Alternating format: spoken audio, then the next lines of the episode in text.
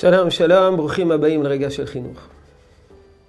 דיברנו אתמול על השינויים הפיזיולוגיים, על השינויים הורמונליים, על התפתחות איברי הרבייה, אבל כמובן, כל זה גם משפיע על הנפש.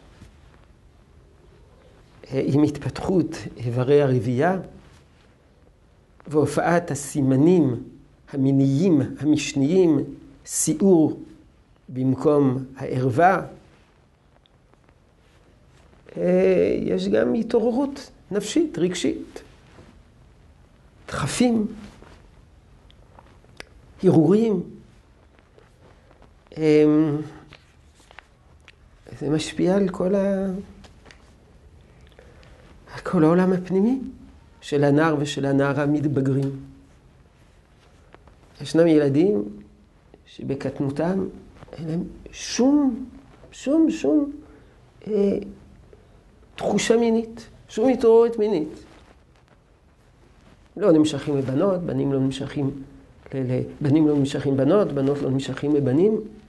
אמנם בימינו, כיוון מאחר שאנחנו חיים בחברה שהיא רוויה בגירויים מיניים חיצוניים,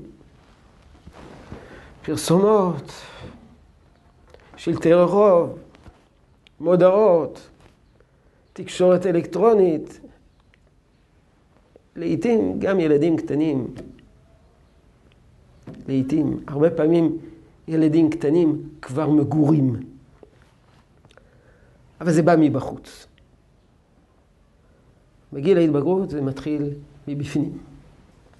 יש כוחות, ויש דחפים, ויש התעניינות בבני המין השני, ובהתעניינות, וגם דחפים פנימיים שקשורים לא, לאותם איברי, איברי רבייה.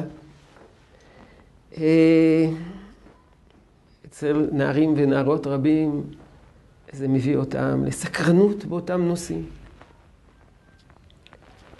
בחברות מסוימות, להתנסויות. אנחנו עם ישראל, שלא כמו פסיכולוגים חילוניים שמעודדים פורקן מיני בגיל ההתבגרות.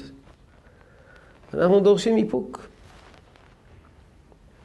האיפוק הזה זו משימה ארוכת טווח מהרגע שישנה תחילת ההתעוררות עד שאדם, הנער והנערה, הבוגר והבוגרת יבנו משפחה.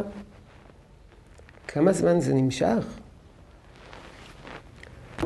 עשר שנים, חמש עשרה שנה.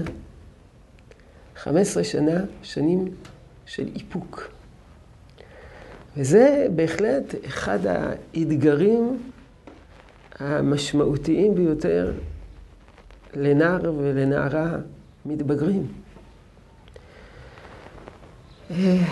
ועל כך נדבר מחר. רצון שתשרה ברכה בעבודתנו החינוכית. שלום שלום.